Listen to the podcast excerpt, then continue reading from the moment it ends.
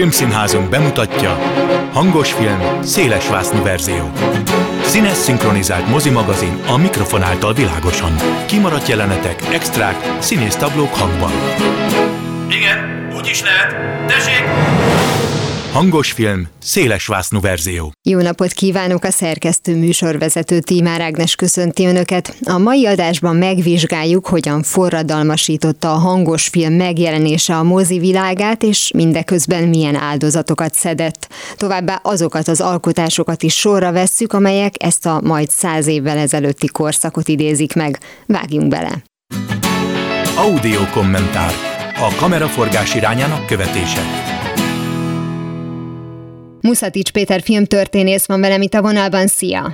Szia, jó napot kívánok! Néma film versus hangos film, és egyáltalán erről az átmenetről fogunk beszélgetni, meg ennek a filmes megjelenítéséről, de akkor kezdjük a történeti részével, mielőtt még megnézzük, hogy filmre hogyan vitték ezt az időszakot. Mi volt az első részben, illetve mondjuk akár teljes egészében hangos film? Hát ez egy nagyon érdekes történet, mert igazából, hogyha megnézzük a film történet legelejét, akkor volt vagy lehetett volna hang, volt vagy lehetett volna színes nyersanyagra forgatni, sőt még háromdimenziós is. Ez egy nagyon-nagyon érdekes és komplex történet, ami most nem mennék bele. A lényeg az, hogy ugye nagyon sokáig a filmek fekete-fehérek, szűk képkivágatóak és mémák voltak. És tulajdonképpen egy ilyen stúdió döntés eredménye lett az, hogy tulajdonképpen az első hangosnak, vagy részben hangosnak elkönyvelt filmet 1927-ben mutatta be a Warner Brothers, és ez a Jazz Singer, tehát a Jazz énekes című film. Ez ugye alapvetően egy néma film, aminek ugye bizonyos jeleneteit, főleg a dal betéteit adta elő hangosan a főszereplő, akit El Johnsonnak hívnak, ugye korabeli népszerű komikus. Mondhatni, tulajdonképpen már mindent meg tudtak volna csinálni, de nem csinálták, mert ez egy döntés volt, de pont abban az időben, amikor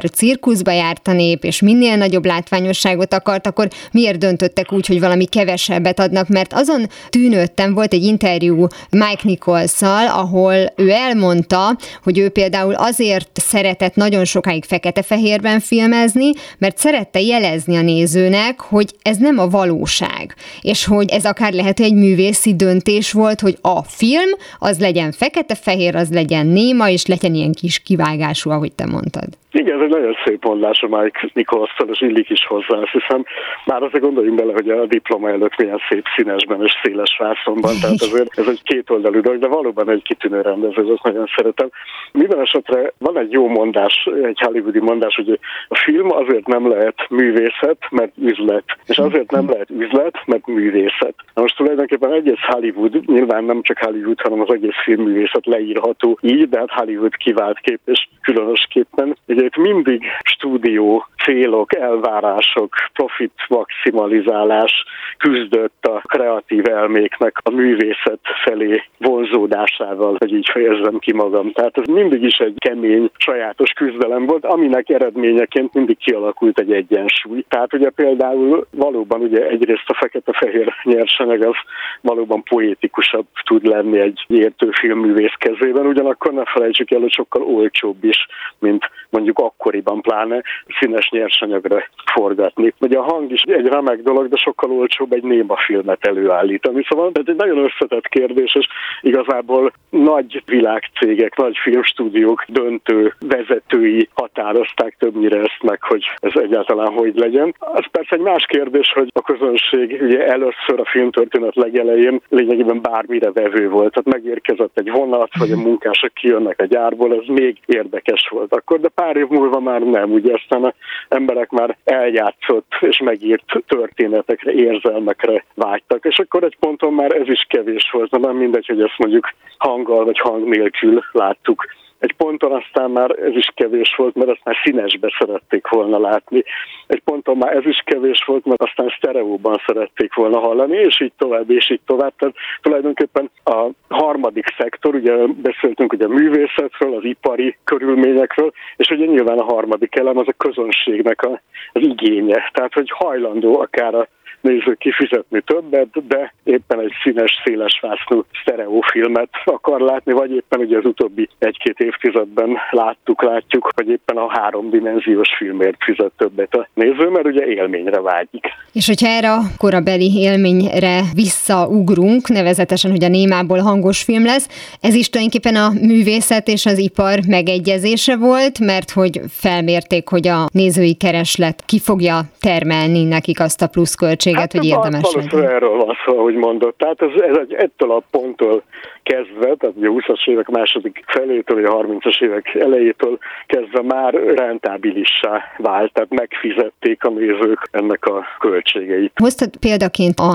3D-s mozit, de ez nem tudta kiszorítani azt, hogy egyébként az ember elmenjen egy sima 2D vetítésre. Annak idején, amikor a hangos film megjelent, akkor mennyi ideig hagyta terepen a néma filmet?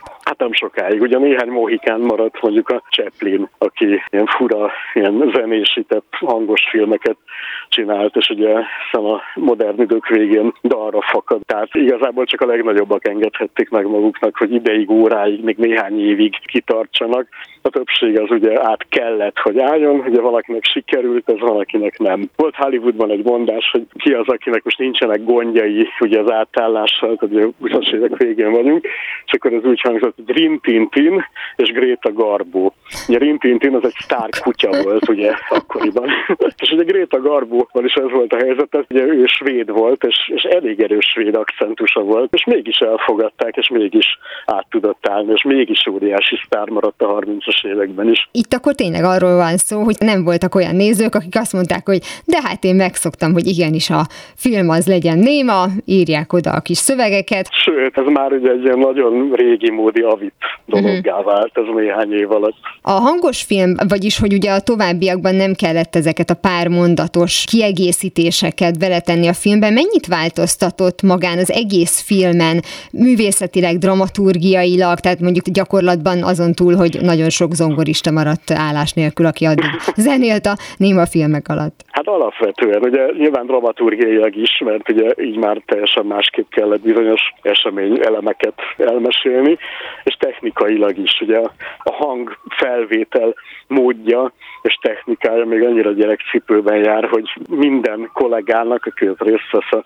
a munkában, egy óriási megterhelést jelent. Aztán nyilván ez pár év kellett, finomodtak a módszerek, a technika fejlődött, a szakemberek egyre tapasztaltabbak lettek, de az elején bizony nagyon-nagyon nehéz volt ez az átállás sokaknak. Mennyiben változtatta meg például a témát az, hogy bizonyos szempontból új lehetőségek vannak? Mert ugye ez eleve egy izgalmas időszak volt, mert ugye egyrészt a, a 20-as évek átalakuló társadalma, amit persze most mi utólag látunk már, meg mondjuk a közelítő gazdasági világválság, amit szintén ugye nem feltétlenül láthattak, de mondjuk a nők szerepének az átalakulása is, tehát hogy a saját korukról akartak forgatni, vagy azáltal, hogy átalakul maga a film, nem kell belerakni ezeket a kis szövegeket, ugye jobban hasonlít esetleg a cselekményvezetés is a ma ismert film szerkezetéhez.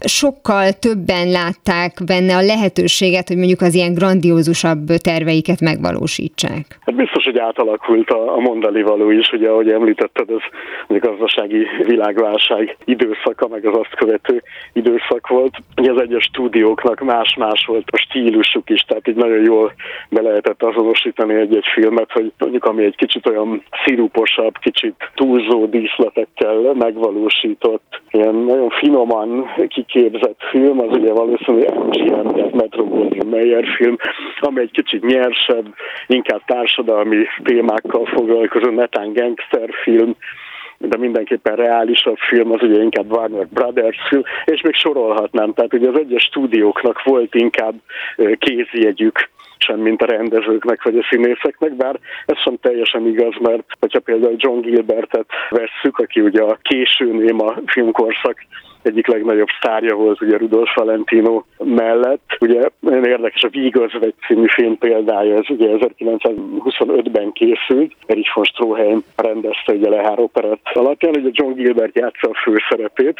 ugye ő volt talán a leges, legnagyobb sztárja ennek a korszaknak, és statisztaként már ott van Clark Gable, aki egy pár másodpercre egy bál jelenetben feltűnik a filmben, hogy a lényegében ő vette át az ő szerepkörét.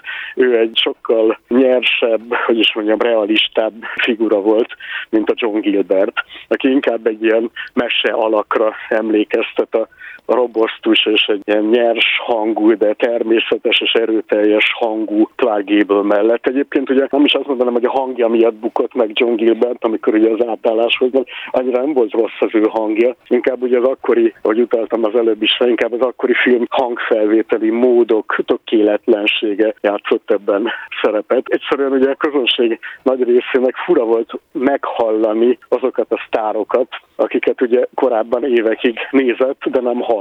Tehát ez egy oh. bizonyos értelemben sokszerű volt, és azoknak a színészeknek ez kedvezők volt, akik ugye frissen újonnan jelentek meg, és ugye rögtön hanggal együtt ismerte meg őket a közönség. Valóban ez az átállás az áldozatokat szedett elsősorban a, a színészek között, és hogy igazából lehet, hogy tök szépen beszélt, csak ez Igen, már nem az a figura arra, volt. Hogy, hogy a néma filmben van valami titok is. Uh-huh. Tehát ugye ott, ott egy kicsit ilyen balettszerűen fekete-fehérben némán látunk férfiakat és nőket, akik mondjuk szerelmesek egymásba. És hogyha ez a pár megszólal, az valahogy lerántja a földre, olyan prózai.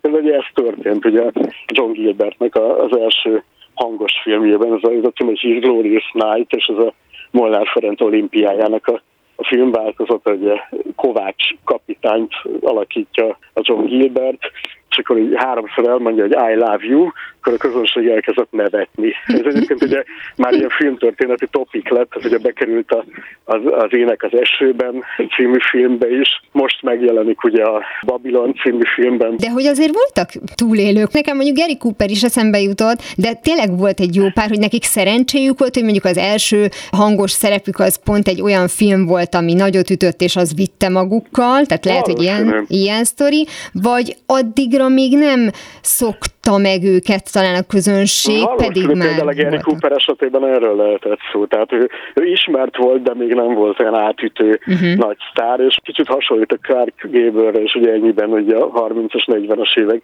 tipikus sztárja, tehát egy ilyen robosztus, egy tömbből faragott, realisztikus figura, és ugye még a Gary Cooper, meg ugye a Marlene Dietrich mondta, hogy a Mr. Monosyllable, tehát a egy szótag úr, mert ő mindig ilyen nagyon röviden beszélt amúgy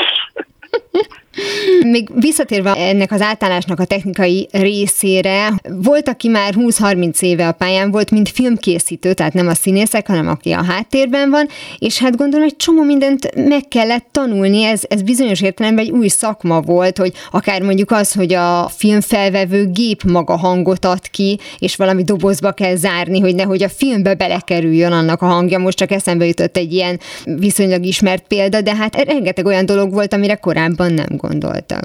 Na pontosabban, és ugye ugyanez történt néhány évvel később, amikor ugye Technicolor, meg más színes hangrendszerek, vagy bocsánat, ugye filmfelvevő színes rendszerek miatt ugye a, a díszletezés módja is megváltozott. Szóval hát valóban ugye egy ilyen néhány évenként jöttek a változások, és annak meg kellett felelni. Ugyanez volt, ugye később, ugye széles vászon elterjedt, ugye másképp kellett komponálni, mindig volt valami újdonság. Mindig nagyon érdekes megnézni a, az első fecskéket, hogy milyen volt az a gyerekcipő. Az olyan, mint mondjuk egy sorozatnak a pilotját megnézni, hogy amikor már tudják, hogy mik a hibák, akkor a második rész, vagy mondjuk az első rész a nulladik után az már jobban fog sikerülni, mert ezt most akár a, a CGI-nak a fejlődésével látjuk talán a legpontosabban pontosabban. Így van. És ugye már az előbb említetted a Babilont például, meg az Ének az esőben is, hogy ugye ez azért is egy érdekes dolog, mert hogy ez a korszak, ez a későbbi filmeseket is érdekelte, tehát vagy kifejezetten erről forgatnak, vagy mondjuk az időszak bemutatásával elkerülhetetlen,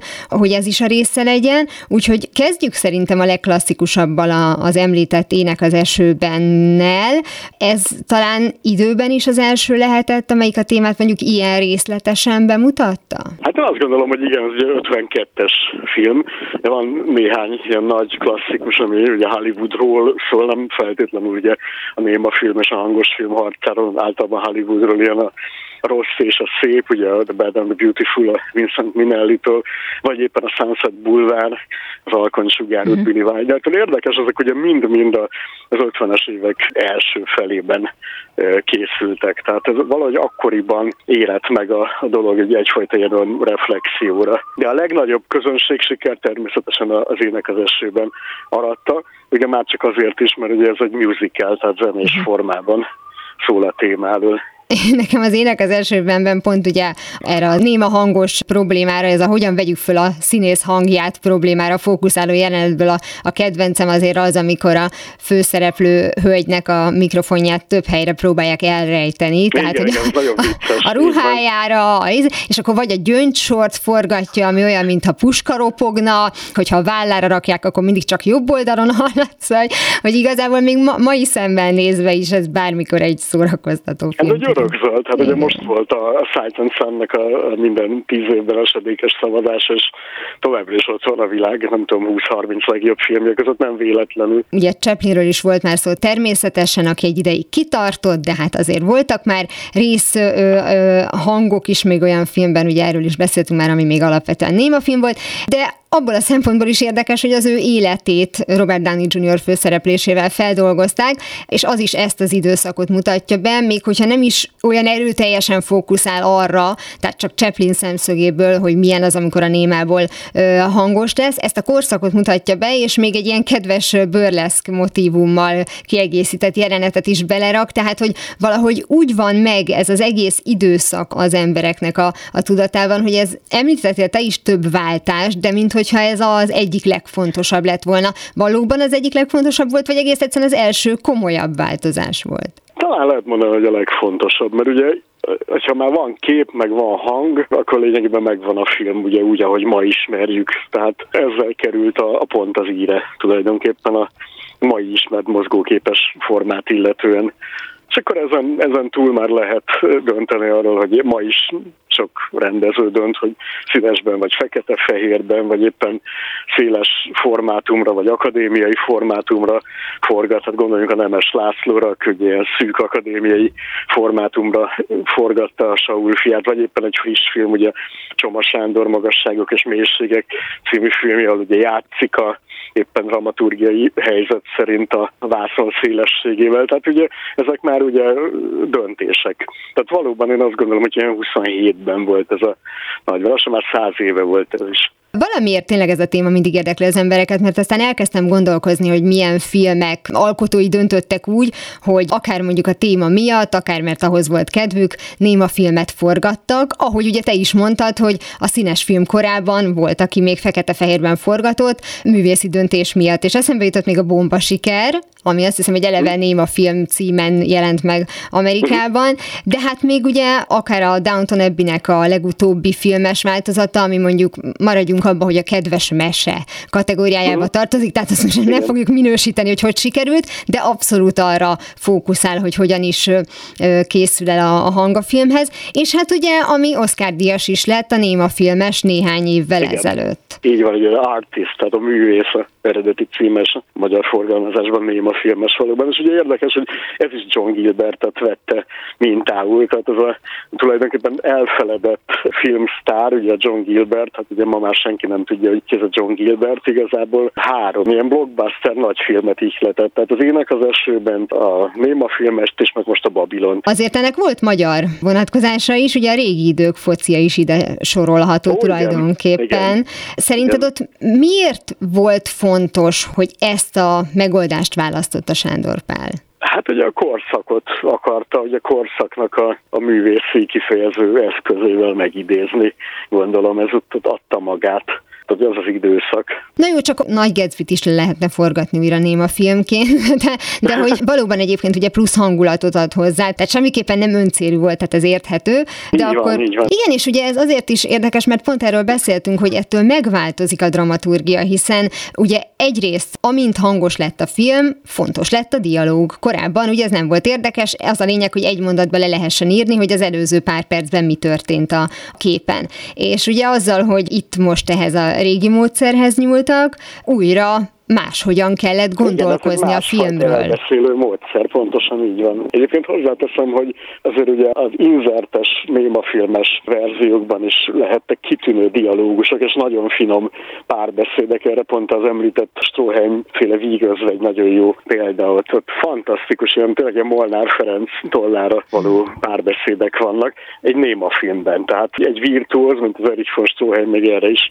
képes volt. Hozzáteszem, hogy persze a néma filmek nagy részében ugye ezek az átkötő szövegek, tehát az inzertek csak funkcionálisak voltak. Még nekem egyébként eszembe jutott az Áve Cézár, ami már ugye a, a hangos film korában játszódik, és pontosan a abban a... A testvérek filmje, igen, ugye? Igen, a, igen, igen. igen. Igen, ami szerintem igen, egyébként... Kevésbé sikerült film, neked tetszett? Én szerettem azt a uh-huh. filmet, és szerintem rossz volt a címválasztás. Tehát, hogy szerintem megijedtek az emberek, hogy most csináltak valami szandálos, kardos filmet, és ugye nem erről szólt, tehát persze lehet, meg voltak igen, benne. Lehet, hogy igen. lehetett benne, igen. Én szerettem, mert nagyon szépen idézte meg az egyes uh-huh. műfajokat abból az időszakból, és azért jutott eszembe, mert ugye arról beszéltünk, hogy mindig az ilyen elején még próbálkozunk, bénázgatunk, és a többi, és ez azért például arra is kitért, hogy milyen az, amikor a stúdió ide-oda dobálja a színészeit. Ebben az esetben ugye egy fiatal srác volt, aki korábban csak maximum énekelni engedték a western filmekbe, és aztán beültették egy olyan filmbe, ahol smokingban kellett egy szalomban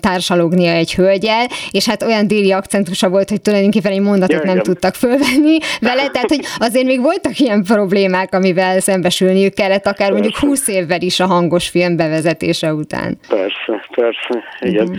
Én nekem annyira nem jött be ez az elvecézet. Hozzáteszem, hogy a Babilonban is elég sok hibát látok, tehát dramaturgiailag is, filmileg is sok szempontból, tehát egy nagyon vegyes a kép. Hát, ha, ha már így azt nézzük, hogy milyen jó film erről a témáról, az akkor szerintem egyértelműen az ének az esőben, meg a néma filmes. Még nem beszéltünk erről, de ugye a Sunset Boulevard, tehát ugye csak egy említés igen, igen. esett szó erről a filmről, de ott is ugye egy, egy néma film sztárról van szó, a Gloria Swanson játsza Norma Desmond legendás figurája, ugye ott is erről van szó, persze másképp, nem ilyen direkt módon, most nem is erre az átállásra koncentrálva, de ott talán még finomabban, még komolyabban ugye arról szól, hogy hogy éli meg valaki egyáltalán a sztárságot, meg egyáltalán néma film sztárságát. Igen, a Sunset Boulevard, vagy magyarul valamiért szó szerint fordították alkonysugárútnak, ami Igen, szerintem... egy kicsit vicces, de így honosodott meg. Azért is jutott eszembe nekem is, mert hogy talán ez a legszemélyesebb történet ezek közül,